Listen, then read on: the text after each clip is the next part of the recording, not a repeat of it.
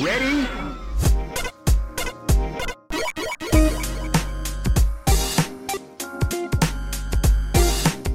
Hello, and welcome to Rhythm and Pixels, a video game music podcast. This is episode 28 3, and we're your hosts. My name is Rob Nichols, And I'm Pernell. and every week we listen to great video game music from all consoles and all generations. We pick a topic or we find a topic, and we pick music that fits that topic. We listen to the music, and we chat about it, and we and we chat about everything else.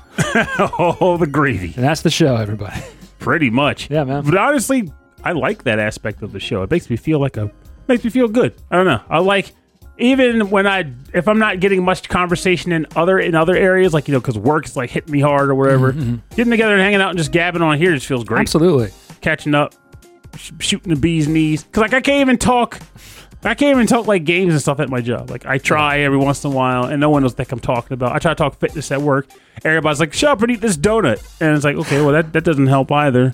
You know, Yeah, someone's like, "Oh man, what are you doing for this weekend?" And I was like, "Well, I was, you know, I was going to sleep in and then maybe go for a run." That's it. you run. Yeah, I only run when something's chasing me. That's the usual follow up to that. That's the follow up. I run to the local bar, I don't know. or the bathroom. Um, uh, so this week, uh, we should say that um, if you are a member of our Patreon, uh, patreon.com slash rhythm and pixels, you get access to a monthly live stream where we record the show live in front of a live studio audience. Well, there could be one or two zombies in there, but honestly, I feel like that would be quite a selling point. Based on the timing of things and the time zones of where people are located, they might become zombies later on. Poor, Um, sorry, Michael Bridgewater. But this episode is, uh, yeah, is recorded live with an audience, and that's just how we do it once a month. And our topic is the summer games. and of course, I think just from when I was reading through the suggestions, I think everyone had a. um, I think everyone took that differently too, because like when we announced it, it was like games of summer. Like some people, I think, took it as these are summery games. Like this is like totally a summer game. I've heard some, seen some people take it as mm-hmm, mm-hmm. the original intent, which was like games you would be playing during the summer, like in like retro time. And I don't think anybody submitted a track from a game they're going to play this summer, which was the other aspect of it because it was inspired by the Summer Games Challenge. I was wondering, uh, maybe like if some of our Patreon members were teachers and suddenly they have like the summers off, you know? And they are lucky, by the way, because my brother had that feature. Like, he, Oh, yeah. he's not a teacher, but he works for a school. So when the school's closed, he gets the same benefit of being closed out with pay. So it's like, well, there's a couple months off where you don't have to do anything. What are you going to do? Vacation, vacation, vacation. Second job. No, I, I- honestly, that's what I would do. Get extra Probably what I money. would do too, yeah. But he goes on a lot of vacations and crap. Oh, okay. I get paid. I'm like, give me a second gig. you can do that, I get paid. Like that's been my whole thing a lot lately too. Like I've been just living this weird life. Like I still do my reviews. Like heck, I I just wrote my first review in probably like two years. Even I put it off because I review so many games for SML that I just never find the time to write. But I did a review for uh, Asha and Monster World for Hey Poor Player recently, and it took me actual hours to write twelve hundred words. like it's insane It's how much you just got to keep doing it, man. It's it's uh, it's a muscle you got to practice on. but it comes out. It came out well. It just it took me forever, but I did that, and like um, I'm still you know getting my reviews in. Um, but I've been getting like really obsessed with the idea of like earning money, earning money, and it comes in a variety of ways. Like there's the frustrating ways, like the stock market. I hate the stock market, but then it comes in weird, odd ways, like discovering that you have garbage pail kids that are worth a lot of money. Like uh, one that I won't sell because it would break up my set. But I came across uh, Do you have like duplicates and stuff? no, so Series One Garbage Pail Kids, I've never personally purchased at the store. Like I, when I was collecting them, they were already off the shelves. I started buying them around Series Two and Three. Okay. So I always wanted Series One. So around like age like seventeen or not seventeen, but like maybe in the early twenties when eBay was just getting off the heavily off the ground. Mm-hmm, mm-hmm. I purchased a Series One set off of some guy online when everyone thought Garbage Pail Kids were worthless. And unfortunately, one of them or two of them had like holes punched in the corner, but the guy didn't tell me. Uh. Why would you punch a hole in your stupid cars I don't understand. But anyway, the point is, so I have a set of Series 1 cars but they're not pristine. So the set wouldn't be able to get flipped for tons of money. However, some of the more popular cars, like there's like a vampire garbage pail kid and the trademark one where the guy's blowing his head open with a button. Yeah, they're yeah. like the big wigs. And recently, one of the vampire ones, which was like a pristine graded from like a grading system, it sold for like over ten thousand dollars. And I'm looking at my copy, I'm like, wow, well mine's not a ten, but it sure is at least like a seven. This might be flippable. I should I should consider selling it. But even still, like for some dumb reason, I love my garbage pail kids so much that I'm like, I can't say bye to this. Yeah, because it's the only be- one I've got. So so there's got to be some like you're probably looking at parts of parts of your collections and being like, what what could you do away with? Cause, I because- found because you're just because you're just going to drive yourself crazy looking at things that you own that are like, oh, it's worth so much, but I can't part with it. But I did find one thing that came out of nowhere. So, 2015 was the 30th anniversary of Garbage Pail Kid cars, and they Wow. put out a 30th anniversary set. Now, at the time, I purchased two boxes of Hobby because my brain was thinking I would need at least two boxes to complete a base set of cards. Mm-hmm. I opened one of the boxes, tore the packs open, was like, "Oh yeah, this is great," but then never got around to opening the second, and literally forgot I had it. Fast forward to the present, there was a Michael Jordan documentary on Netflix. Yeah, it's Eh. called um, uh, the Last Dance. Okay, I didn't, I didn't even know what it was called. I just knew it existed. How is Michael Jordan getting connected to Garbage Pail Kids? I'm getting to that. Oh my god! One of the cards Close in the the 30th anniversary, one of the cards in the 30th anniversary set is a garbage pail kid of Michael Jordan dunking a basketball with his tongue. What? His name is Mad Michael, and then the other one's called Jumpin' Jordan.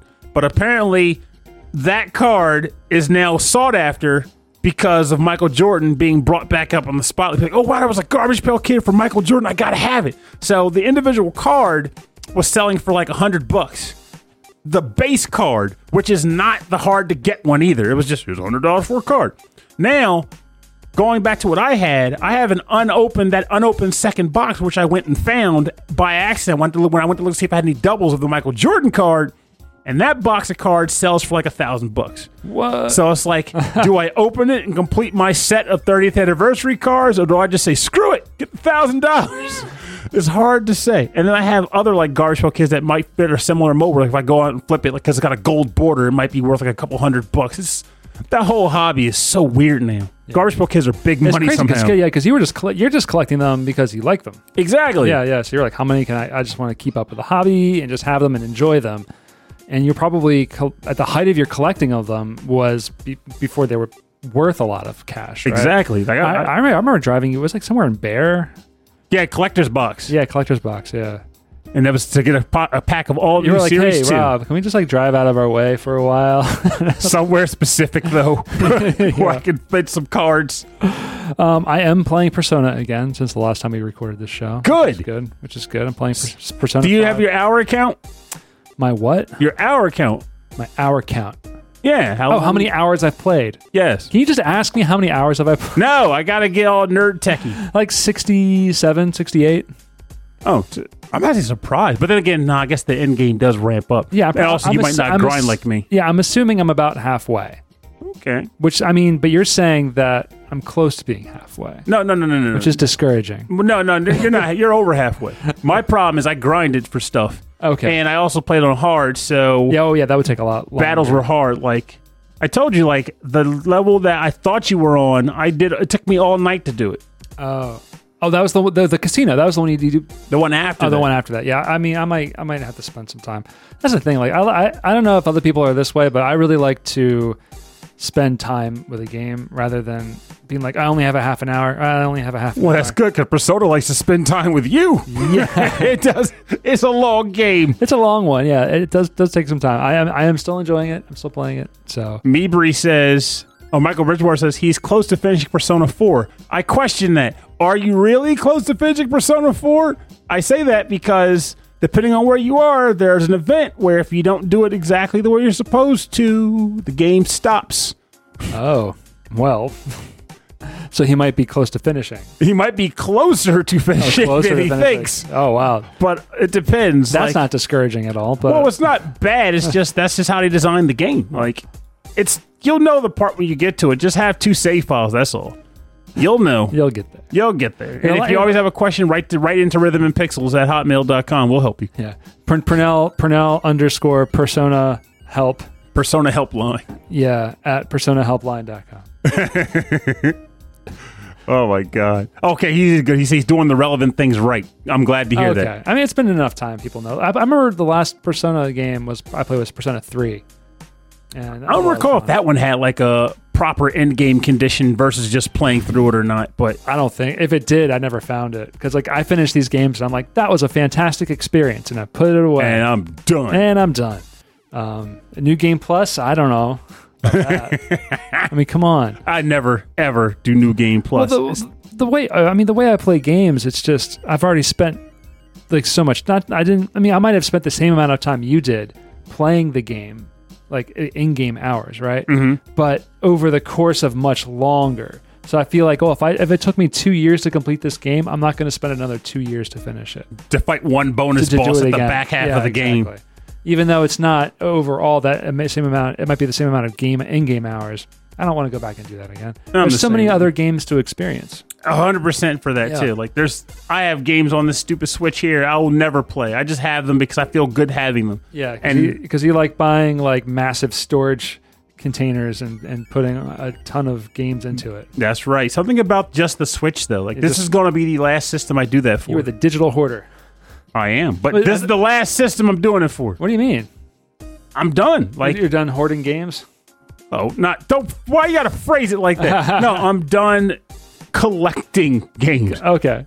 So the Switch will be the last system I do that sort of thing for. Like if I get review codes, that's one thing. But as Yeah. far as me going out and be like, oh, I just want to have a decent sized library for Oh, this I see, I console, see. I think I'm done with that because gaming collecting quote unquote has changed so much it has changed during my process of collecting too like you don't even own your physicals anymore and i'm getting older to the point where like i can't reasonably make that claim of i'll make time later to play this because i need that time to play my old stuff And then like of physical copies, like you need storage for all that stuff. yep And um, and my storage is getting way up yeah. So would you say would you uh, would you ever be interested in a game streaming service? Would you ever do that?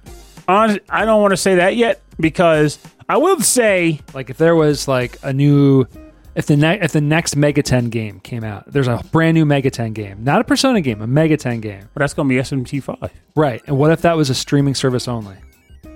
Hmm, well depends i could see myself playing it that way and then canceling when it was done What if eighty percent of it was a gacha game and twenty percent of it was pachinko? Well, that already existed, and I didn't play it because the heck with that. That was DX Liberation, and I wasn't doing that. Wow. See, I'm just making jokes, and you're like, nope, that exists. That actually exists, and I did not play it. Rob, that's very funny, but people made some money off of that idea. Well, actually, Actually, actually, the Japanese love pachinko. Um, all right, so let's let's let's start experiencing some tunes.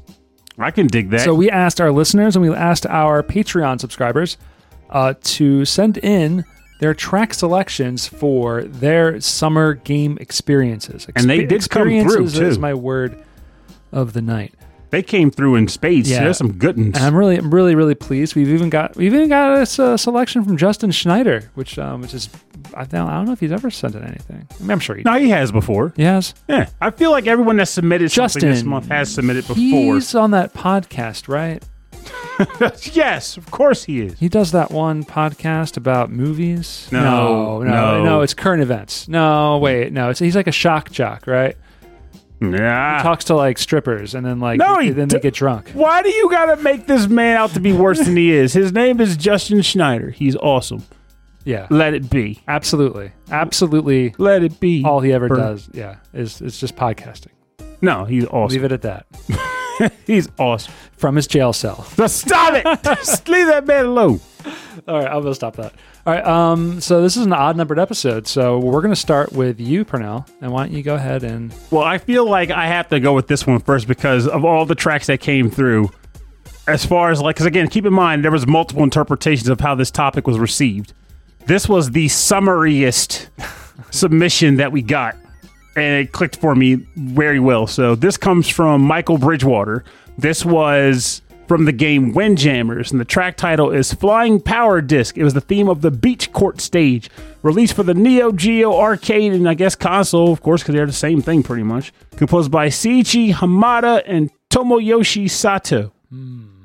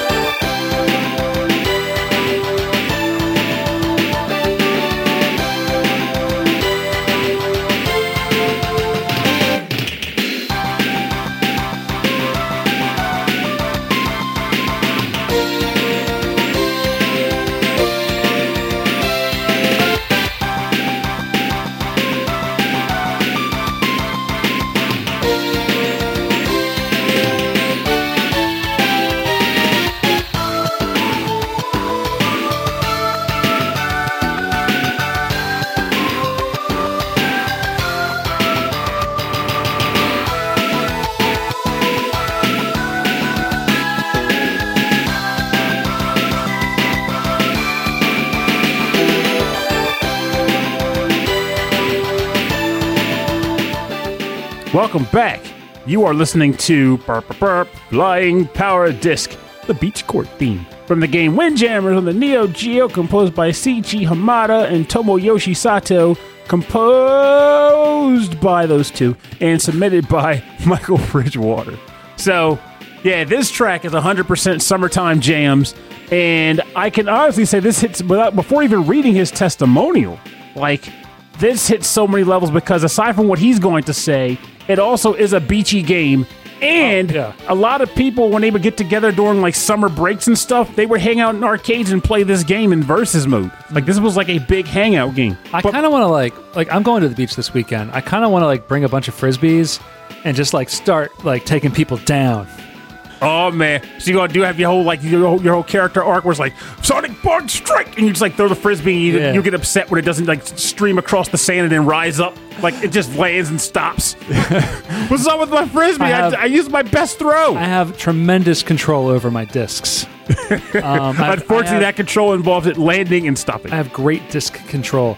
Um, so Chrissy's gonna open the suitcase and she's gonna be like, "All I see in here is green spandex and sunglasses." you ready to play? And I, Insert um, coin. yeah, let's go. Let's go, honey. Insert coin. Time to play. But before we get too far off topic on this, let's get down to business. That business being the man Me Breeze testimonial. He says, around the top of July last year, I requested a tune from a Game Boy title that I played a lot while on holiday in Spain with my family as a kid. That game being Jurassic Park 2 The Chaos Continues. This time, however, I'm going to offer a summer holiday video game memories pick of a different kind. Here's a tune from one of my favorite arcade games. It's everyone's favorite Frisbee 'em up. That's a new genre. I'm sticking is, with yeah. it. Windjammers, a masterpiece by Data East for SNK's formidable red juggernaut, the Neo Geo MVS.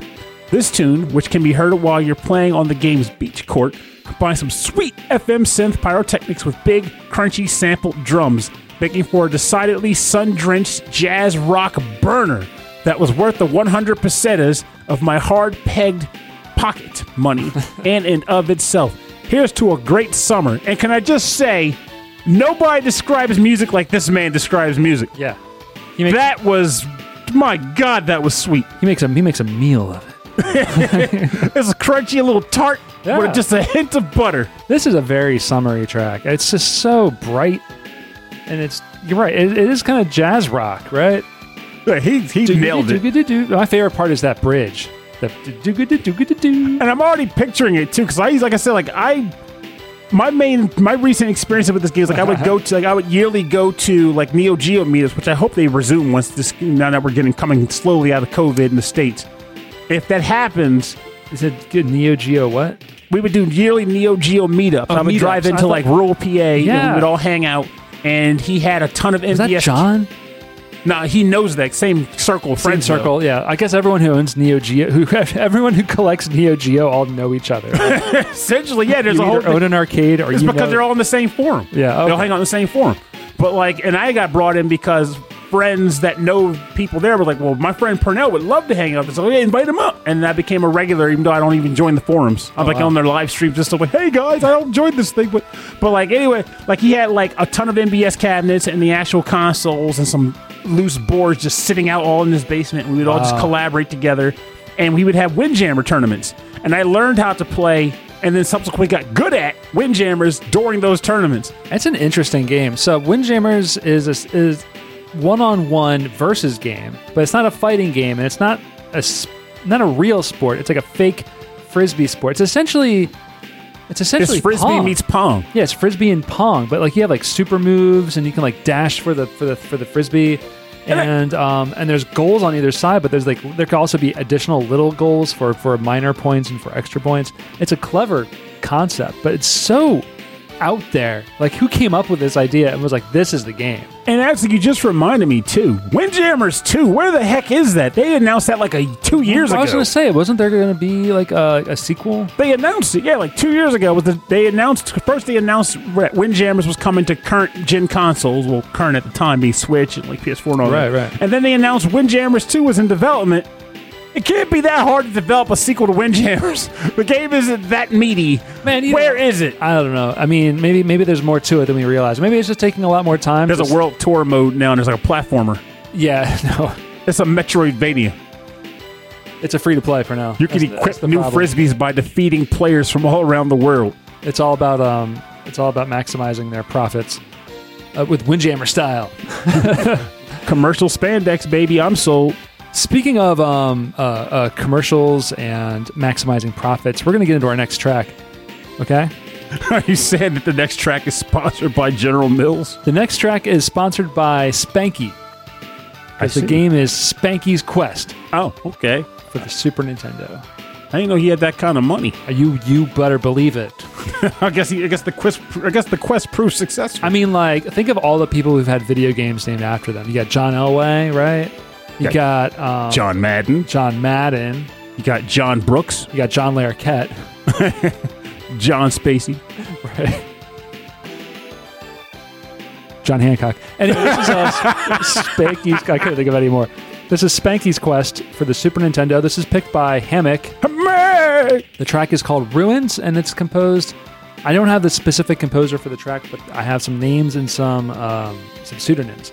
So we have Kyohei Sada, and then uh, three other uh, entities known as Inata, Utera, and Toyo.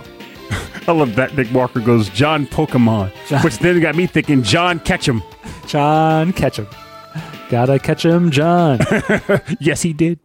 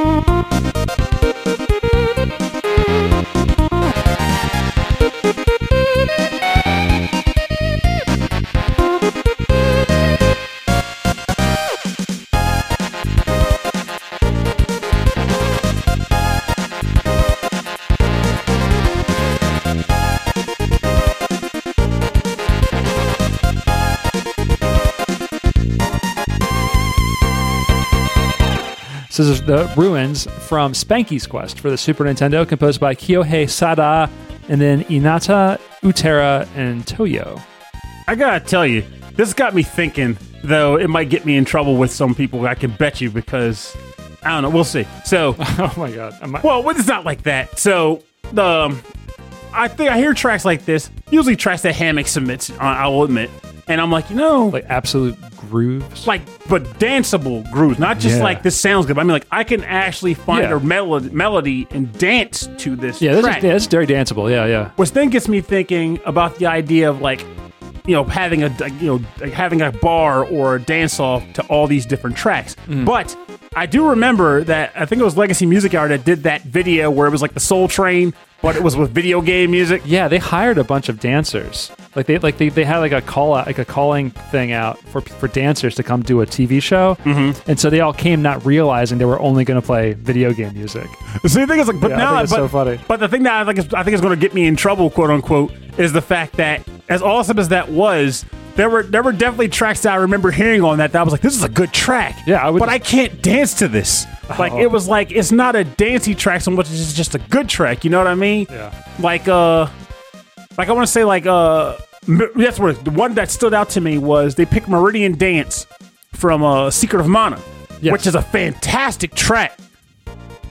But I danced.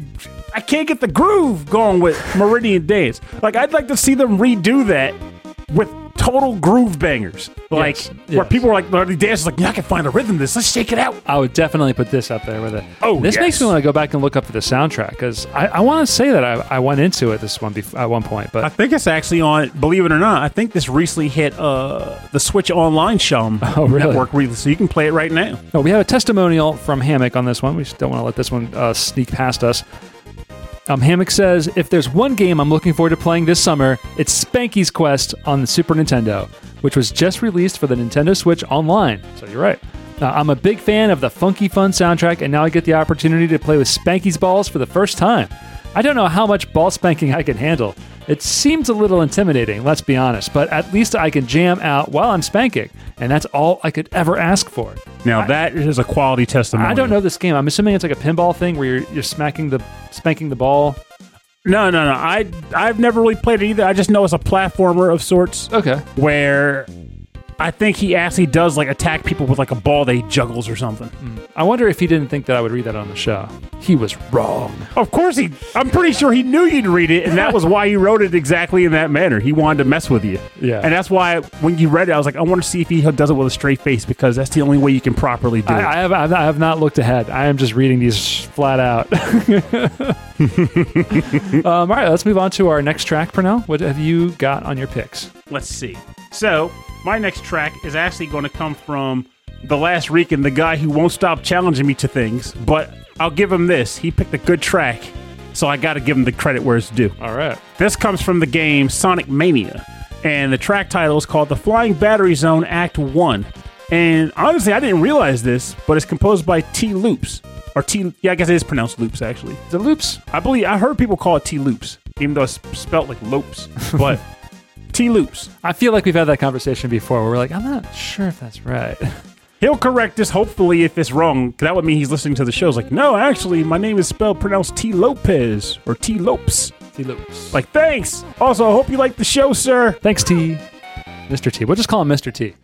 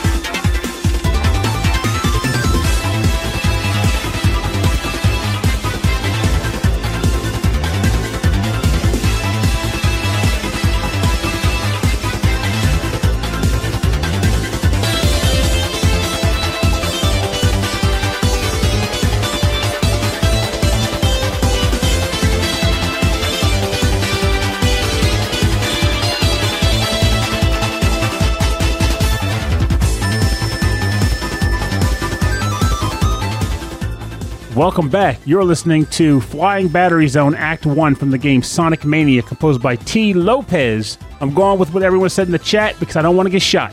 Um, submitted by listener Fred the Last Rican. So, this track, um, so Sonic Mania, for those who don't know, is like a sort of celebration of classic 2D Sonic.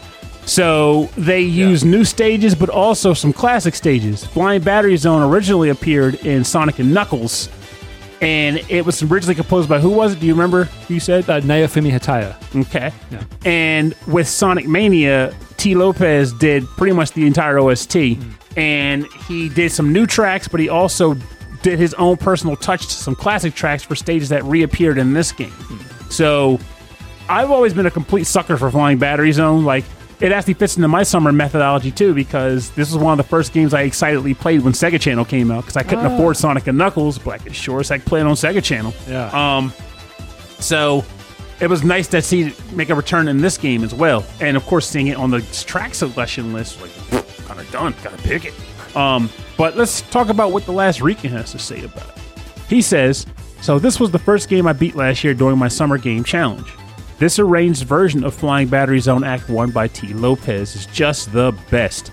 Plus, with the announcement of Sonic Colors coming to the Switch, one can hope for a Sonic game as good as this one, or maybe, as Purnell always says, a Sonic Generations 2. Who knows? Regardless, enjoy the summer, my peoples, and let the Summer Game Challenge begin! And then he does maniacal laughter. I'm not doing that, but you can just picture that he's laughing maniacally right then- now. And it says, then Purnell, do maniacal laughter. You must must do it. But like, yeah, like honestly, yeah, Sonic. And this is one. This is one game I, I I did download. I was excited about because I have a lot of nost- I have a lot of nostalgia for Sonic games. But when I went back, I just I, I couldn't I couldn't stick with it. Sonic Maybe I should weird. spend more time with it. I'd say try that and see how it hits you. But I can say I relate to what you're saying because, and that's probably why I think Sonic Generations worked so well for me because people would always wax nostalgic about how much they love Sonic 2D games, Mm-hmm. and then when the 3D games were coming out, they were like, "Nah, these games are terrible. Go back to the 2D games," which of course would ultimately led to getting Sonic Mania. But I feel like Sonic Mania ultimately ended up adding what I wanted from a Sonic game, like a, an actual sense of the speed that Sonic is capable of producing. Um, the platforming challenges can still be done right if they do it right in those games. It's not just whole whole boost Mm-hmm. or whatever. Um, I like the music and the stylings that comes from those. Games. Yeah, the music is. Yeah, the mu- all the original music and all the remixes in Sonic Mania are so good. Mm-hmm. Yeah, yeah. But like once I got used to playing the 3D games and then going back to the 2D games, I realized that I was always comparing Sonic 2D to Mario 2D. And for some reason, I just don't get the same sense of like accomplishment exploring 2D Sonic levels as I would from like a 2D Mario level. Okay, It's- I, I kind of get that. I think I understand where you're coming from because where I stopped playing was like a stage where there's a lot of like loops and like the game like it was almost like a maze. You had to kind of find your way out to the other side, Mm-hmm. and I just kept getting lost.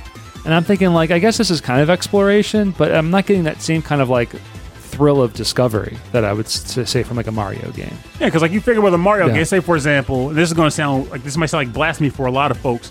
Let's say in Sonic, you might find an electric shield. As I'm trying to remember if they brought all shields back in me, I think they did. But you can find the bubble shield, or the electric shield, or the Okay, fire I- shield. the shields in Sonic 3 were like one of the best, oh, that was one of the best additions one of the they best had. additions they made. Yeah. But they're mainly for fun. Like they can help you get around and stuff, but they never really felt like by having the shield, I can do this thing that I couldn't do to get me to this spot. Like with a Mario game, you'd be like, okay, for this zone, if I had the raccoon leaf, I can fly over this wall, Right, right. which gets me to this warp zone area that takes me to a whole other environment. Or I found this secret Yoshi egg that gives me the blue Yoshi. Yeah, it was more uh, the it was a full experience for now. Oh, there- yeah. Yeah, yeah, yeah. But with that said, though, that's not to say I didn't like Sonic because I played Oh. the living daylights out of Sonic. I was one of those guys who called in the um, freaking hotline because they couldn't get the barrel to drop on the Carnival Night Zone, and I'm not ashamed to admit it because a lot of people had that problem. But I mean, I was around. I played a lot of Sonic. I still play Sonic, um, but. I just genuinely feel like over time I ended up realizing that I just prefer the 3D, which is probably like why like Mania, while as, while it was fun, it didn't hit me like say Generations did because Generations blended the two, Yeah. and it was a nice blend. I'm wondering, like, if I don't like the 3D ones, like, do I just not like any of them anymore? And that might be the case. Maybe I've just moved on from Sonic, and that makes me feel sad. I'd Because say play Generations before you make that Gen- claim. Play, play Gens. Play Generations before you make that claim because I think that one in colors were the best 3D Sonics they did. All right.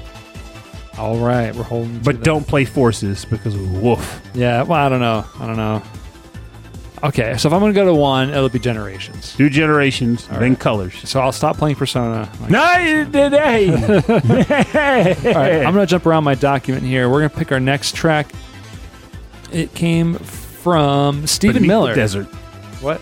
I said, came from beneath the desert. It came from uh, Stephen Miller. It came from Stephen Miller. Oh, I got I got to comment on this because I feel weird. Like Nick, that Nick Walker says, I have dumb nostalgia for Unleashed on the Wii, which proves how powerful nostalgia is. I'll be blunt. Hmm. When Unleashed worked, Sonic Unleashed, for those who don't know, was the Sonic game where Sonic became a werewolf. Which is really silly. Such a silly You had to concept. like use like a Wiimote to like waggle around. Oh no, no waggle. At least not from what I played. But he had like rubber elastic arms. He could punch stuff and backdrop enemies and stuff. When the game worked, it was fun. I I actually played and completed Sonic Unleashed and had a lot of fun with it. It was just the main issue that game had for me, and since Nick Walker was the one that brought it up, I'm curious what he thinks of it. I felt the Werehog levels, while fun, were just too long. Hmm. Like I remember doing one where the clock hit like 30 minutes, which should not happen in a Sonic game ever, ever, ever. And also, it had Rooftop Run, which is probably one of the best Sonic levels ever com- created by anybody. Oh, I think we've talked about that on. Oh, you maybe played some music on the show before. Yeah, Yeah, I, put, I brought Rooftop Run to the show. that's right. I played the living daylights out of that stage. Well, anyway, th- this next track is not Rooftop Run. it's from uh, Stephen Miller. The track is called High Roll. It's from the extra tracks within Rush 2 Extreme Racing USA for the N64, and this one's composed by Barry Leitch. Or Leach. Or, or maybe it's Lech. Uh, It's probably Lech. Could be both. After what we've learned today, On today's episode, names we mispronounce that's right. as a team. As a team, we just also we're doing it together.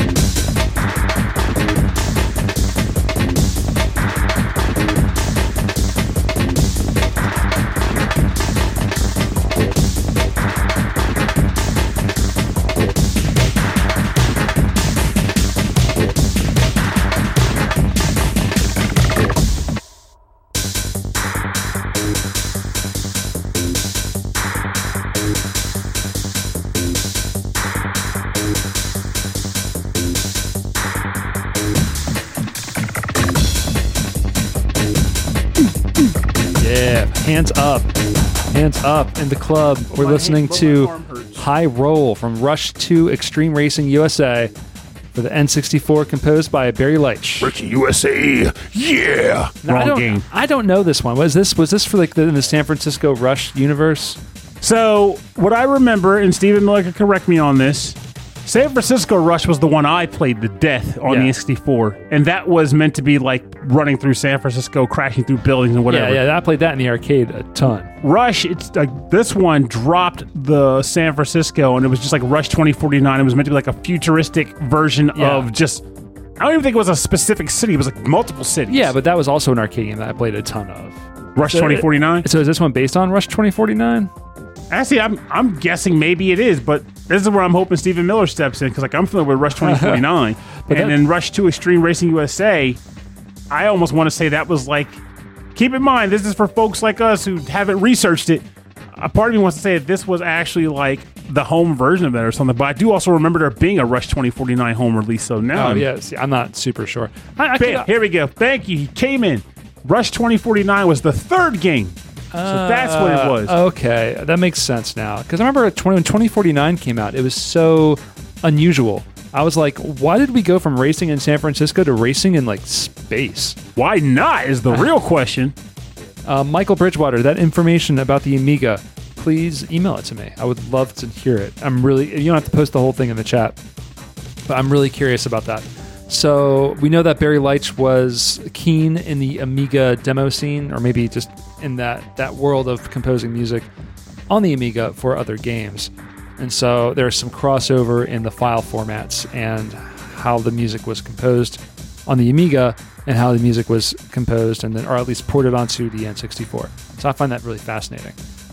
Um, thank you very, very much. But no, uh, the Rush games, the uh, San Francisco Rush, and there was like San Francisco Rush the Rock. Remember that one? I remember that. Yeah, one. Maybe that was like a like it was like an add-on to the game where you can like because I remember the movie The Rock with um with uh Sean Connery.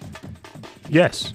He breaks out of Alcatraz. Yeah, Alcatraz, right? That was really popular, and so like everything was all about Alcatraz, and you got you got to rush out of the. It was all through like the. Thing. So you're actually driving through Alcatraz? Yeah, I mean, uh, through Alcatraz, however they made it, but it was kind of cool. But it was really a big deal when I was working at Funscape, the arcade back in the day, because one, um, it played a lot like Cruis'n USA, except there was tons of shortcuts you could find, and that was really exciting for everyone to be like, "Oh, I can cut through here and I can cut through there."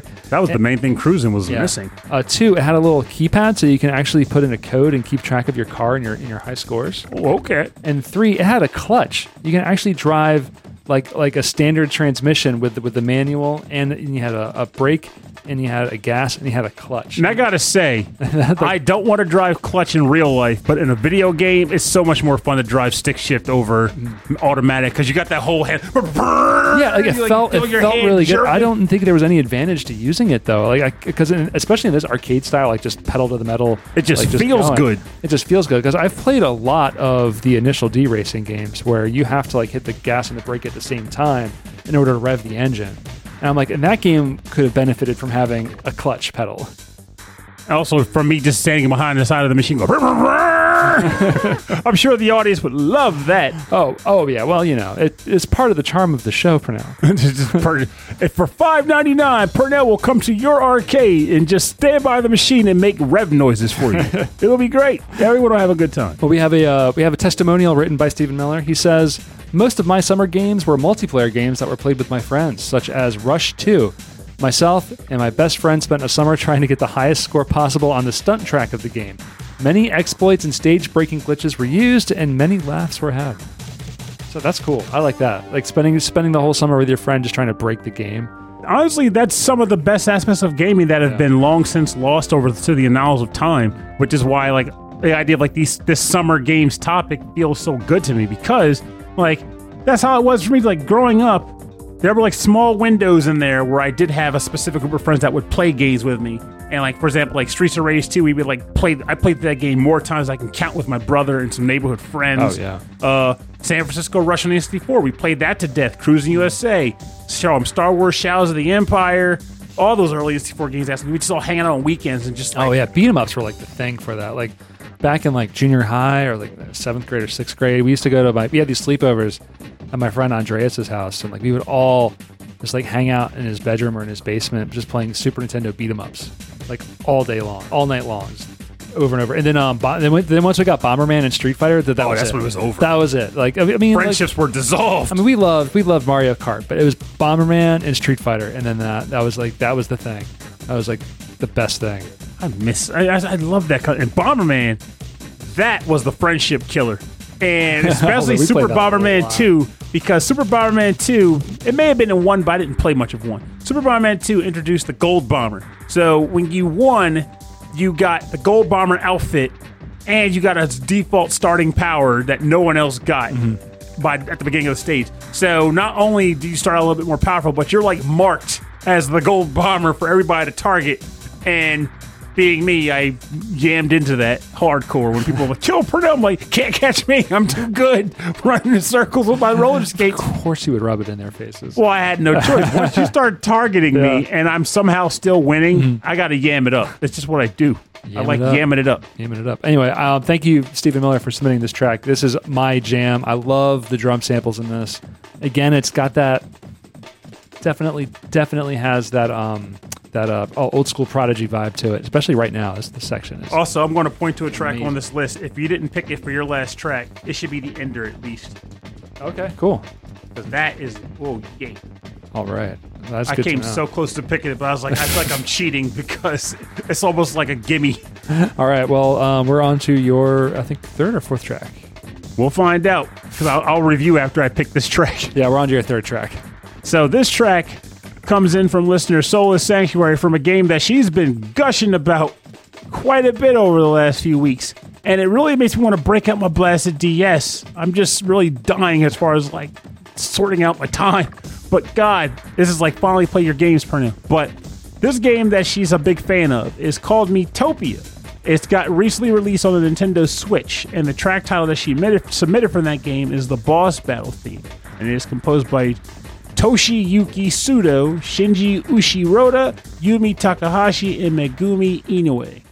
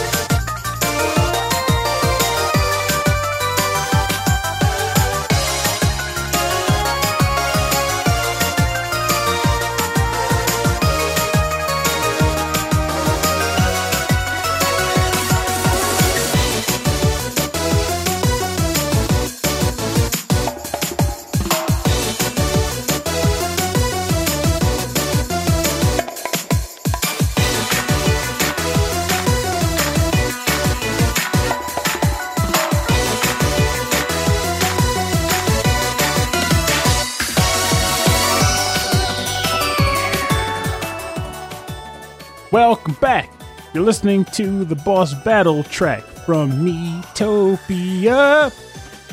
Submitted by Soul Sanctuary and composed by a few individuals Toshiyuki Sudo and Shinji Ushiroda, Yumi Takahashi, and Megumi Inoue. That's where I lost the beat. I'm cool with that because her name is really hard to flow with. Jack. anyway, If you end it with, yeah, cha cha cha cha. That's the way to go, baby. So, what does she have to say about this, the track of tracks from her game of games? If you say it's summer over there, well, guess what? It's the start of our rainy season here in the Philippines. Differing weathers aside, I'm sure you guys are aware of the two vastly different JRPGs I'm currently playing Miitopia and Shin Megami Tensei 3 Nocturne HD Remaster. That's a mouthful. Mm. They're both remasters with some new content, arguably. Don't you agree? I do agree. Well, maybe not so much, but well, actually, Nocturne has some really cool features they added. But I digress. I'm rambling. Anyway, for this submission, this is a little difficult to choose from the two from Miitopia, either the first boss battle or the Ballad of the Fairies complete. So go ahead and choose. I chose. To be honest, the entire soundtrack of Miitopia and the game itself was such a huge surprise back in the 3DS days. Who knew a Mii game would have such a vast treasure of music tracks? As someone who already played the original 3DS version, it makes me very happy to see more people getting interested in the Switch release of this game. Honestly, it's just that fun. Let's continue to have fun this summer with bopping VGMs. Or, well, rainy days for me in my case. Hmm. Hey, we'll shine some light on your end of the spectrum just to see if we can get it over there. Maybe we can push a little hard to get it your way. And who knows, maybe you'll send us some of that rainy weather too because, oh, wait, you already did. It's pouring outside. Yeah, it's pouring outside. Well, we had like two, three weeks of like no rain. Thanks, Solus. A crazy. Yeah, this is a great, this is quite the jam, honestly. yeah, I'm really like it. As soon as it hit, I'm like, it's short and like, but kind of funky. But then this part right here, it's kind of, I don't know. It's it's, it's kind of silly, you know. It's like having having fun. It gives me odd light notes because it's not one to one similarity, but it gives me light similarity references to like the tracks from the freaking that darn game I was playing with the freaking the the I'll bring it up later, but it's basically that game I play on the Dimperman. There we go, the Dimperman. Dampen Yeah. Okay. Okay. It came to me on a whim on a Thursday night, cold, stormy. It was a cool black night. the Dippin' Men were out in force, taking them on. But like, yeah, this is yeah, I'm a fan of this track, and I really need to get down with this. Also, what was it? Uh, The other Mii game that I bought but never got to play was Tomodachi Life. Okay. Yeah, we, we talked about that one on the show a couple times. Like, I think someone submitted a, tr- uh, submitted a track from that game Yeah, as well. It's just like Mii's living in an apartment building. That's pretty much what Tomodachi Life is, and it's a it's Yeah. a very hilarious game concept. You gotta get out. The, the Mii's got to just they just have to get along. If they can survive, that's what you gotta do. It Yeah. wasn't Nintendo games. you know they're not going to die, but No, no. they might move out. Man, this is a fun song. I'm really enjoying it. Yeah, I gotta say, this is all players that like Solus. Keep sending tracks in. I know you have your moments where you're like, I don't know, I don't have anything that anybody's going to want to hear. That is a lie, because clearly, I saw this track pop up and people were in the chat going, "Oh, Miitopia, every track's a banger." So clearly, you got some taste. Yeah, you sent another Share one. Share it with the world. The, the other one was uh, Ballad of the Fairies. I want to hear that one now. Yeah, Yeah, see, is really go. good. It'll come up. All right, so we're rolling into our next track. We've got um, a track submitted by Justin Schneider. Oh, XVGM from buddy. XVGM, our sister station. The track is called Vamo Allá Flamenco from Final Fantasy IX for the Sony PlayStation, composed by Nobuo Uematsu.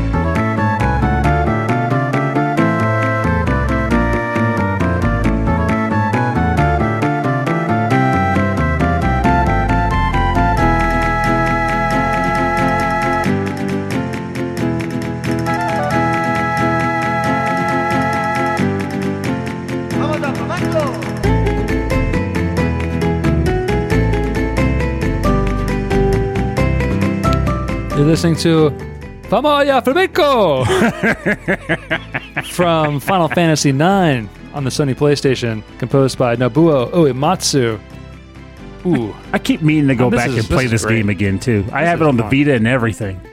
Like Final Fantasy IX is my baby. so this is the one that hasn't gotten like an HD remake or anything like that, No, I just got like a, a just a general re-release digitally for people to play. but on a handheld.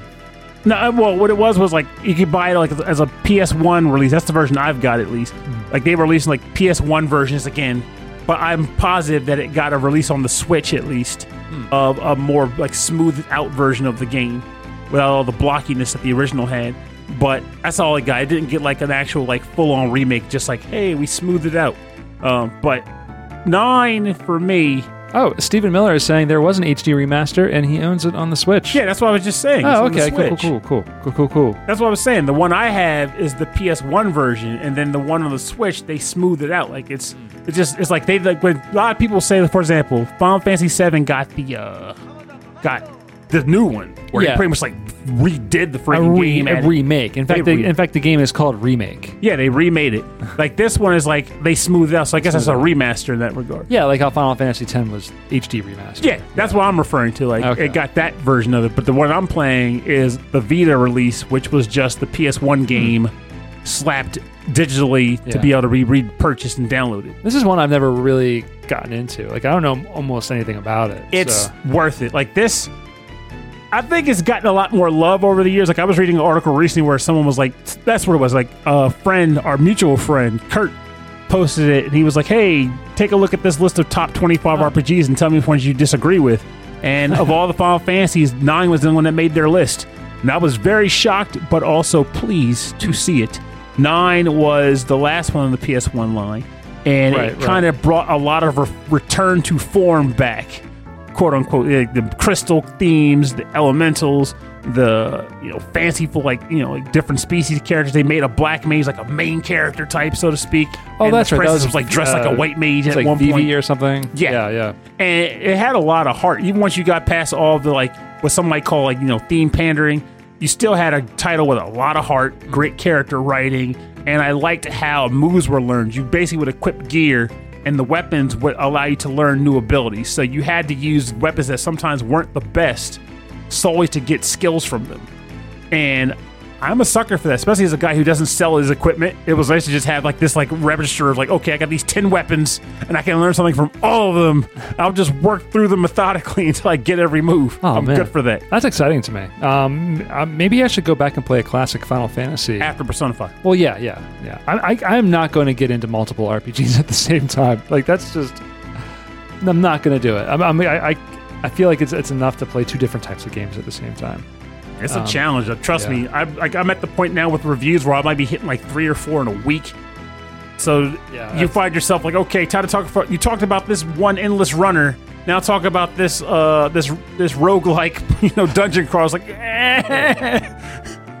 but I'm, so, um, I should get into the testimonial that Justin Schneider uh, posted posted that he sent us with the track "Vamos allá flamenco." you just wanted to say it again. Vamos allá flamenco.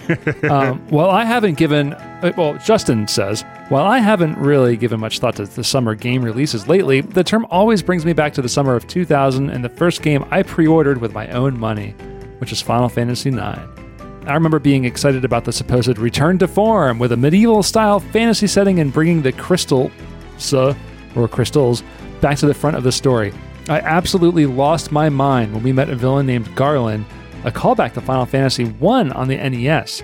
There's so many interesting tracks on the soundtrack, from the light and silly battle theme that only plays in certain areas or with certain enemies, to the dark Kujas theme, and even the show stopping melodies of life. But I've always come back to the Vamos allá flamenco and that you go. fantastic Spanish guitar. He's- It is very good. This is a successful flamenco track. I think it's great. I I have to I concur with cool. this wholeheartedly. Like it's, and honestly, it plays like we all talk about how awesome Triple Triad is, which it deserves all of that love. It's probably to me like the best Final Fantasy minigame next to like snow, up there next to snowboarding. But Chocobo Hot and Cold was surprisingly pretty addictive too. So that's what the plays with this Chocobo Hot and Cold. it played two in two places. It played during Chocobo Hot Cold, and it also played at the beginning of the game when the main characters in a play that they're putting on for the Queen. So, but I want to know what Chocobo Hot and Cold is. So it's basically you're on a map, like on a, a screen, and you get like a document that told you no no it wasn't a document it's like you i can't remember what they gave you to get you started but basically you're on this map and you're riding a chocobo chocobo would run and he would peck in the ground and it would make a certain type of sound depending on how close you were to the treasure you were trying to dig up Ah, hence hot and cold Yeah, yeah, yeah. um, but again, I can't remember specifically what you had to get you started. But I do know that when you finished it, sometimes you would win like a choco glyph. chocoglyph. Chocoglyph. And that was basically something that would give you a clue to a place you could go on the world map to find treasure. oh, interesting. So it was something you can kind of do around the world, kind of like Skies of Arcadia. God, that was like that, That was rough. guys of Arcadia. Um, I like- okay, so when he said chocobo hot and cold, I was thinking like it was like hot potato, where you pass the chocobo, Throw the around- chocobo rail until he until, until he becomes the fat chocobo and Hot- crushes you. Hot yeah, exactly. Hot chocobo. Hold this hold this chocobo for me. All right, so I'm going to turn this track down, and we're going to get into the part of the show that we normally would call the bonus round. Bonus round. The bonus round is where we play covers and remixes and arrangements on our theme, but this week we have chosen to play music all submitted by our listeners. And I actually realized I think I'm going to change what I talked about before with my track. I hope we already have it downloaded because uh, I originally was thinking like I want to pick this track, but we can't give Stephen Miller two hits.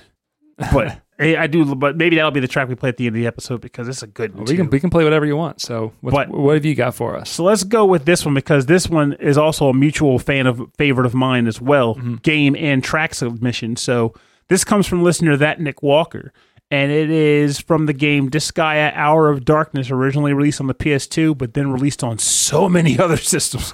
Um, the track title is called "Welcome to the Overlord's Castle" and is composed by my guy Tenpei yeah. Sato.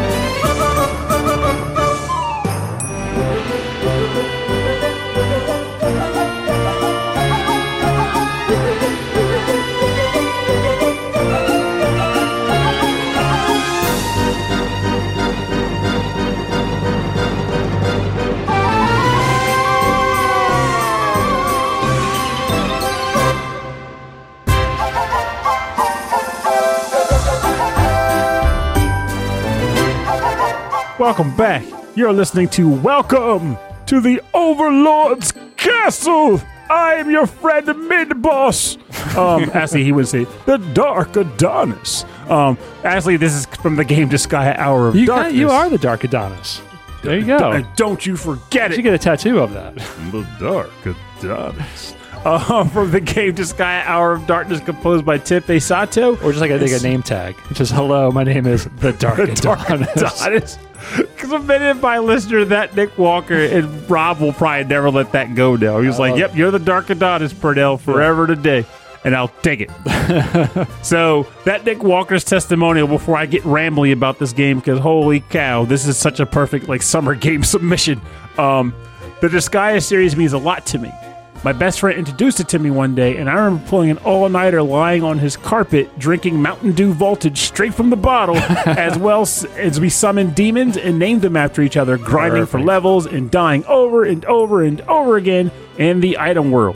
The music of the Disgaea series makes me smile with its whimsy, with every track sounding like it belongs in some demonic circus that may be a little scary, but everyone's smiling, just like the Netherworld in the respective games. I cannot agree more. This guy uh, is so. When this, you said you were introduced to it by a friend, you probably weren't familiar with like how they were like hyping it up when it first got announced. Because like as you know now, this guy is just part of the gamerverse. Like everyone knows this I guy. remember our mutual friend Nate was like super into it, and that was and he showed me a little bit of the game, and that's and I've seen like pictures of characters and stuff, and I'm like, oh, that's cool. That's all I know about it. It's like a like a, a strategic puzzler. I wouldn't even call it that. I wouldn't even begin to call it that. So, well, I'll, I'll tell you why though. You're you're probably like, what? Well, Purnell, way to be that dude. But I do. You've told me a lot about grinding through the weapon world and like how that was addictive. like when they when they first announced this game, and they were like, "We're bringing this game over from Japan." This was the first game, aside from Rhapsody, though it wasn't acknowledged at the time, that we ever got from Nippon Ichi Software. Oh, Um, and when Atlus published it, they were like, because this is before Nippon Ichi even started publishing games here. Atlus brought this over. They were like, this is the strategy RPG that's going to break strategy RPGs. You can get up to 200 different character classes. And as you, if you play the game, you now know that all that really is like one character class, 12 versions of that class Ah. over a span. Um, but they were like 200 character classes. You can go into items and make them more powerful, which is now we, we know as the item world. And it was like you play as the villain and you're trying to do evil things.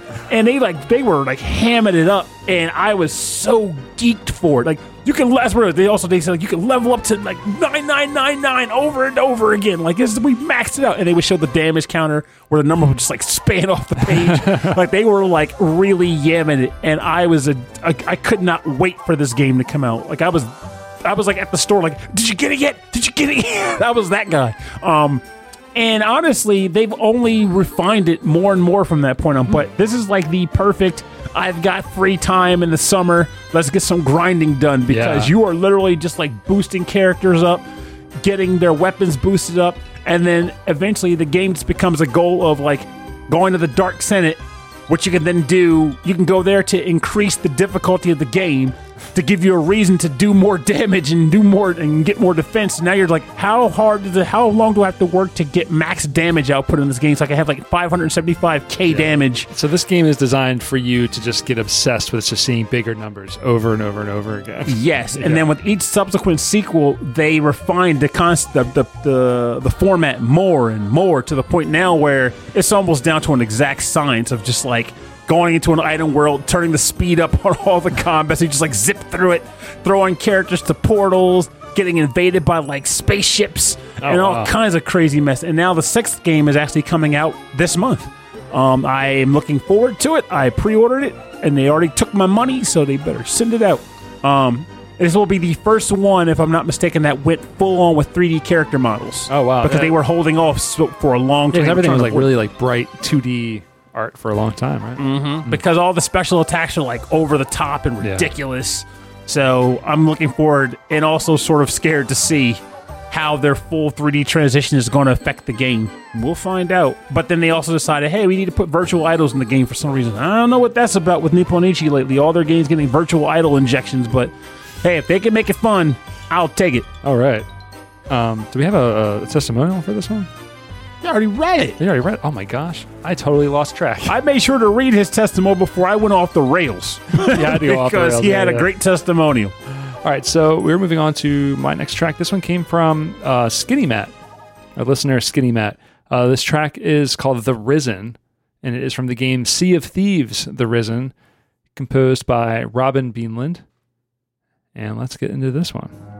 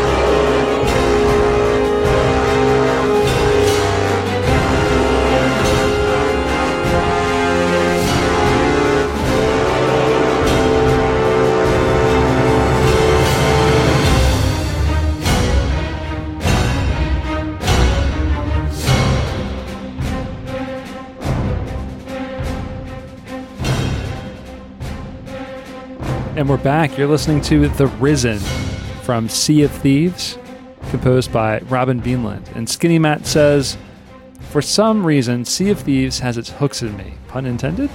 Plus, the OST is ridiculous for this type of game. For example, when sailing, you may engage with a skeleton ship you see in the distance, or sometimes one may randomly pop up out of the water alongside of your ship, and then it's time to start firing those cannons. The Risen is the music that fades in when you get near one of those skeleton ships. That's really cool. Like there must be so much music like within this game. There's a good number of tracks, and the OST is honestly very fantastic. It's got a surprising amount of hurdy gurdy tracks. I, I mean, I, I would imagine, right? Like you could actually have a guy like, I'm going to play the hurdy gurdy on the ship, and everybody starts dancing and drinking grog too. yeah, I heard like multiple people can play like instruments at the same time to like build the music. Like, But, uh, Sea of Thieves, I can totally get why, because he said he's like, I'm not sure why I'm addicted. I can honestly see how Oh, yeah. you could. Like, I have friends who were trying to pull me into it because they were addicted to it. Like, they would just get together and they would go on runs. They do the whole thing with the map where they're charting a course Mm-hmm. and raid for treasures and stuff. And I admit, when I played with them, I had fun too. The only problem was the typical Purnell issues cropped up where I was like, so how do you progress? Yeah, yeah. No, this is the game. No, this is the game. You're, you're This is the game. Yeah, you just have fun. I'm like, I want to progress. How do I level up? no, Purnell, it's a sandbox. Does my sword get more stats? It's a sandbox, Purnell. They're like, no, Purnell, you just get cool new clothes. Like, do the clothes do anything? They make you look good. So, so do you like SimCity? Because I, I feel like there's no there's no end game. There's no there's no win condition. yes, there is. I mean, not in the old version, not the original SimCity. Even if there's not, there's still a condition. Because think of it like this Just keep it alive for as long keep as it can. Keep it alive and growing. And since I've never pulled that off where the city became self So isn't that Sea of Thieves? Just keep it alive. No. make money. no. So think of Sim City in the sense of like you create from the ground up. Sim City starts with like a dirt mound, and then you turn it into a flourishing city that has problems. And you have to manage those problems and Okay. keep the city functioning. Oh, that I see the what's game. going on. It's too personal. So if you're playing like a sandbox game or like a MMO, it's you and you're the one with all the problems and you have to grow. Yeah, well, I, I guess yeah. but in MMO, I mean, there's still growth in the form of like getting new skills and stuff. And then, of course, with MMOs, though, I still fall off eventually because you can only give new skills for so Yeah. long, and then it just becomes a want bigger numbers. Yeah, yeah, I guess it's just not your thing then. Yeah, like I like I always feel like I need to grow up. And that, the other reason for that, I'll admit, Mm-hmm. is because you made a comment earlier that stands true. There's so many games out there to play. And I admit that if I didn't have access to a lot of games, I might want that one game I can just play forever. Mm-hmm. But since I'm ju- constantly jumping between games and I'm having new discussions with new people with new games, Mm-hmm. I don't want to stay tasseled, tethered to one for too long. Pump it up's an odd exception. Like all those BEMANI games, they're a weird exception to that. But Yeah. even they would still get new releases with new tracks to play, so it still feels new. Still feel uh, it still feels new, but it's the same. But like for us, rhythm games is just like our pastime. Like that's our baseball, Yeah. right? Um, but no, I think games like Sea of Thieves are fun to watch people stream who are really into it because it's just fun to see a story just play out in real time. Yes, especially and- like when you get raided by other ships. Yeah, like and this if game's like perfect for that. because the raids are even though he mentioned the skeleton crew, the raids are generally done by other humans. So Yeah. it's a group of friends. They're also piloting a ship. They see you in the distance. They start firing their cannons. They're like, They're no, coming we after could take you. these guys. I think that's what maybe that's like maybe that's the whole thing. Maybe that's that's what like when they when they designed this game, they designed it with that kind of thing in mind. People And are gonna, people are going to present this to other people. And I got to tell you, I enjoyed doing that. Yeah, yeah. When we were on that boat and somebody wanted to try to start some mess, my first thought was, come on, man, why can't we just share the sea and be friendly? And I'm like, you know what, fine then. If you want to attack us, I'm going to sink the living daylights out of this ship. I'm the guy going on the ship trying to just smash everything up, put holes in it. Like, I don't care. How'd you do? Oh, I was vicious. I was more than just a scallywag. Well, um, normally in the bonus round we have covers and arrangements, and we'll um, talk about where you can get the uh, information about those artists, but not not not the case. But if you go to rhythmandpixels.com, we'll have links to past episodes and maybe a recipe that you might like. and maybe some friends along the way. A really good bouillabaisse recipe.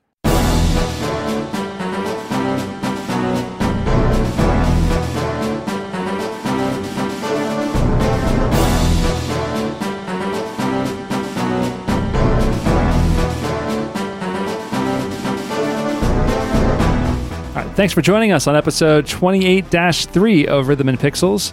This is uh, your summer games, the games that you've been looking forward to playing Or games that you loved playing. all summer long. Hot jams. Oh, I like how we did that. I can't do that online. so, what were you saying? Um, this track that we're playing now also came from listener Stephen Miller, and it comes from the game Front Mission 3 Army Base. Oh, Front Mission 3, with the track being titled Army Base. And I think it's kind of cool that this is the final track because we're kind of coming full circle since the beginning of the show we got into a really like deep conversation right. about Front Mission games, um, which I really keep telling myself I should go back and play more of. But it would be nice if the Square would just revive them in a way that they weren't slow paced because that was like the one detriment that I had to those games. They were so slow, but they were great. Um, I'll read the testimonial because it's only fair. It's a good track. It deserves to get the word out too. So, Steve Miller says, a few of my summer games were playing long ago were, were playing long form RPGs with my best friend. Games like Xenosaga, Champions of Norath, and my personal favorite game of all time, Front Mission 3, completing both endings totaling 80 hours in just a few weeks. And hmm. just me saying this, that is an accolade because holy cow. There's a lot. I actually find most of the soundtrack to be fairly forgettable, but this particular track always manages to stick in my head. Listening to it, rock right now. It ki- I had a different page. Listen to it now, it kind of reminds me of the military prep music that plays in the Godzilla movies in tone. As always, I hope you guys enjoy it. Well, guess what? We did enjoy it. We very much did. This internet and uh, that one first combat track, I think it's called like Anger, are like my favorite tracks from the game, hands down. There's some really this this this soundtrack is fantastic. It's so many so many good tracks. I was happy with every submission like but this is also why like I really like when people go all in on their submissions because flat out to stay even if we don't put it on the show for that episode because honestly there's just more tracks than there are you know slots. We listen to all of them. We do. and I'll admit sometimes you'll be like man Oh. how which one should I pick? I like this but I also like that one. And the testimonial for this one is especially good so like and that's part of the fun Yeah, yeah, what I get excited about is like when we pick our own tracks, we're, we're picking them because we're like we're excited about them, right? We're excited about the music, we're excited about the games. This gets us to know what our listeners are excited about. I you know? agree And- hundred And percent so, it, and it's a lot more varied than just the Robin Purnell show. and I, that's, that's also a large part of like where like I admit like I'm well I'm not it's actually it's not in the mix I, it's just how it is like I that like I if people are chatty about stuff I want to get in on it like I like talking to people friends and just fellow gamers about what they like to do what they like to play I like to talk to them about what they experience in the game like if you were to write to Rhythm and Pixels chat or in like Discord and be like I'm playing such and such game and I'm fighting this boss who's giving me grief I'm gonna go what, what boss is it? What game are we talking about? Give me some deets. And you go on your whole diatribe like, this is such and such. And then it's- he has this thing that does like 500 damage. I might have never played the game in my life, but to me, hearing someone enth- or reading someone enthusiastically describe a game experience they had, mm. it, it makes me feel good. I like hearing people get really up close and personal with their games as opposed to what it's kind of become for a lot of us which is like a video. We have so many games that are coming out at such a rapid pace. It's almost like recycle one and done. It's like I got this game. I'm going to play through it. I check the box. Moving on to the next game. Play the game. Check the box. And if I were to go back and ask you, so tell me about that game you played three weeks ago, you're like, I leveled up a lot and I completed it. It's all right. Now I'm playing this game though. Like, nah, it's, it's really cool to hear people really get into what they're playing Yes. and I love it. And that comes out in a lot of these testimonials too, because when we were like, here's a topic, it kind of the goal ultimately is to get you guys to be like, I really want to think about this. What would I pick? Sometimes it'll be just like, oh, I immediately know the game I want to pick for this. This is just perfect. And then you submit it, and you're like, da da da da. This is that game I played with my brother all the time. We got into it really big. To I got thrown out of my friend's house over this game. Like, that's the good stuff. Uh. it feels so good. Got thrown out of my friend's house because of this game. oh, I say, oh, it happens. I'm sure it happens. It happens. But yes, keep submitting these things. Please. Keep doing it. It's just fun. It's fun to read your testimonies. It's fun to listen to Yeah. your track submissions. I feel like it completes the the the submission, right? Like it adds some story and some context to uh, to what you're sending. But um, if you would like to send us some tracks, if you're um, curious and you'd like to let us know what you're thinking about um, about the show, about maybe new topics, please send us an email. rhythmandpixels at hotmail.com. Um, and uh, if you want to learn more about the show, if you'd like to see a full track listing from this episode and all of our episodes, and then links to everything else that we're doing, go to the website. Rhythmandpixels.com. No www. You can use that too. I got I got both. It's fine. Um, yeah, and also you can check us out on Instagram and Facebook and Twitter. It's just Rhythm and Pixels, all one word there. Uh, go to youtube.com slash rhythm and pixels or twitch.tv slash rhythm and pixels. And we have a 24 7 8 bit and 16 bit radio station playing nothing but classics and deep cuts, all curated by uh, people within the podcast community. And then if you'd like to support the show, you can go to rhythmandpixels.com slash merch, where we have some awesome t-shirts that are uh, jokes from the show. They're related to video game music, and they're related to the, the video game sound teams like Falcom. And Falcom top billing. yeah, Falcom's going to get the top billing from now on. Yes. I have learned. Top billing. And you got the Konami one, you got the Taito one. So there's a lot of really cool uh, designs out there that I stole and put on some t-shirts. So go check that out. you can also uh, support us by going to Patreon at patreon.com slash rhythm and pixels, where um, by being a member at any level, you get access to a weekly prequel episode of me and Pernell just chatting, rambling. It gets a little dicey. You get a little heated. No, not really Just get a little sleepy. get a little sleepy. Um, and you also get access to like an episode like this, but recorded live, a monthly live streamed episode that you can uh, be a part of. Um, every uh, usually record on Thursdays if, if you're curious about that. And at the highest levels, you get access to um, some fun stuff on our radio stations. You can put in your own little shout outs. You can even record your own shout outs. So you can do that on the radio stations. Um, and we also like to thank all of, of our Patreon members at the highest levels at the end of the show.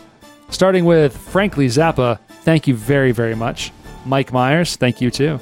Vashin8060 and that Nick Walker, thank you, thank you. Ed Wilson of the VG Embassy, Matt Holmqvist, Michael Jennings, Davey Cakes, thank you, thank you, thank you, thank you. Justin Schneider from XVGM Radio, Sonic Medley, Taco, Harold Howard, David Taylor, thank you, thank you, thank you, thank you. Are you regretting starting that trend of thank you, thank you, thank you, I thank might stop. Uh, Reinhard Zelkova, Andreas Schmelberg, Dan Loughton, uh, Sleepy S'more, Stephen Miller, The Autistic Gamer 89, uh, Cameron Werma, Christopher Senstrom, Bobby Arson from One Up Funk, Wicked Sephiroth, Carlos from the Heroes 3 podcast, Michael Bridgewater from the Forever Sound Version VGM podcast, and Brian Pitt. Thank you, thank you, thank you, thank you, thank you, thank you, thank you, thank you, thank you, thank you, thank you, thank you, thank you. And Cameron Werma is officially back on again, trying to knock out La Mulana 2. It's been like Oh. a year long challenge for him. That's amazing. I, I, I kind of stopped looking at the uh, the text thread. I understand. Like, if you're not playing the game, it kind of loses a lot of the meat and potatoes for you. Yeah, I was like, oh man, he's back on the grind. Yes, I, that, that, that seems like a like La Mulana seems like a game that would be really hard to uh, to to put down for a while, then pick back up again. Yeah, I'm honestly amazed that he's able to do that. I think he took really good notes. He must have been really good in school. You know? Well, it also helps that like he comes in, he'll be like, "Hey, I'm stuck on something," and unlike him, we've already beaten the game. So even if we don't remember something, we have no qualms with going on the internet and looking up the solution and being like, "You're close," Yeah. you know. so it's like you're, you're, you're, the, you're the support team. Exactly. like. Um, but anyway, thanks to everybody for your support of the show, your continued support of the show. It means a lot to us. It means that we can kind of produce more, this more, produce this better. Just keep going. I'm really, pr- I'm really proud of our, our production value and everything that we're doing here. So, um, yeah. Yeah, you're putting a lot of work on this stuff. So we will see you next week when we are doing our own summer games, but not the summer game challenge. No, no. Well, in my sense, it may as well be the summer game challenge Yeah. because if I'm trying to do that, the games I'm going to be playing this summer are likely going to be associated with that. So, hot diggity dog. That would be uh, 28-4. We'll see you then. My name is Rob Nichols. And I'm Pernell. We will see you next week. Please be safe. And remember, I know, well, for all the folks who are like under 18 listening to this show, well, you lucky bums. But for all of us, you know, older folks who are listening to the show and getting down to business with life, summer, at least to me, feels like it sometimes has lost its luster. Like, you know, when we were kids, it was like, hey, you know, three months off with nothing to do, trying to go out with your friends and play a bunch of video games and just be lazy or whatever you want to do. But now as adults, it's like, well, gotta go to work every day and do whatever. But with that said, we don't have to let that completely dictate how we feel about these three months out of the year. Even if it's just at the evening hours, or if you might take like a day or two to yourself, like just you know play hooky from work or something. Not that I endorse that. I totally endorse that. Um, Absolutely. play hooky from work here and there. Just kind of get that bit of a spirit back into you. Sit down in your underwear in the living room floor and just like pick up a controller and just play some retro games or even some modern games. It's just, it's amazing what intentionally giving yourself throwback vibes can do to you. You might think it's kind of cork hokey now to play games in your underwear on the living floor. I don't. But even if you do, give it a try anyway, just for the sake of saying, I got this bowl of Cheetos in the corner, but you got to clean your hands every time you don't want to get down on your controller. I mean, that's just nasty. But, you know, you got your Cheetos on the floor, you got your underwear, you got your controller, you got your favorite game on the screen, you got somebody saying, Get out of the way, I want to use your TV. You go, Get out of here, I'm doing myself. The point I'm making, because I like to ramble, is just take some time to appreciate what you can of the summer with the time you do have even if it's just kind of simulating it, because you'll be surprised how good it does, for, how much good it can do for your soul and just your state of being. It feels great.